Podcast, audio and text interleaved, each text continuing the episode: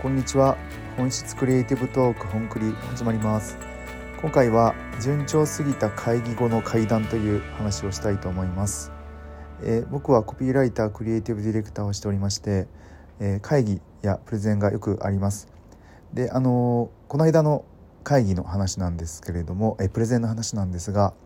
えー、コピーとマーケ戦略とデザインと一通り提案しましたクライアントさんに。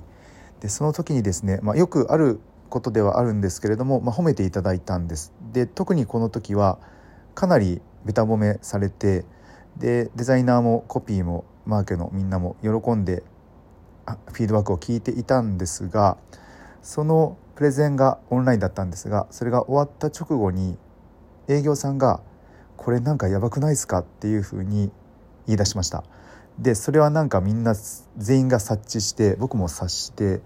あの確かにこういう時ってなんか怪しいぞなんかあ起こるよねこういう時っていうふうにみんなで口々に言いました。でこれっていうのはクライアントから何かどんでん返しがあるみたいなことでは一切そういうことではなくってクライアントであり我々そのクリエイティブなチームがですねが何かもしかしたら課題とかなんか見つけてられてないものがあるんじゃなかろうかというふうに、えー、みんなで思いましてでそういった観点で改めて課題を洗い出そうというふうな話の流れになりました。で今回この、まあ、短いエピソードではあるんですけれどもあのよくあの私も昔勘違いしてたところがあるんですけれどもクライアントクライアントの OK が OK であるということは決してなくてですねクライアントが OK であっても成果が出ないことってよくあるのでクライアントが OK であった上でさらに何か改善すること解決すべき課題があるんじゃなかろうかという点をちゃんと見ていくことで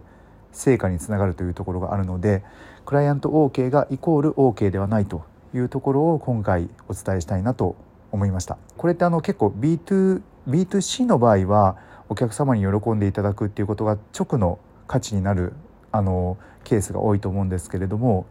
えー、B2B の事業の場合は、えーと、お客様に喜んでいただくイコールそれがみんなの本当の成果になるそのお相手の成果になるっていうことに必ずしもならないことが結構あるのでそこはあの意識していければなというふうに思っております。えっと、今回は短いですが以上です。えー、また、えーチャンネルの登録フォローですとか、えー、あと X もしていますので、えー、ぜひチェックしていただいてよろしければフォローいただけると嬉しいです。ではまたお会いしましょう。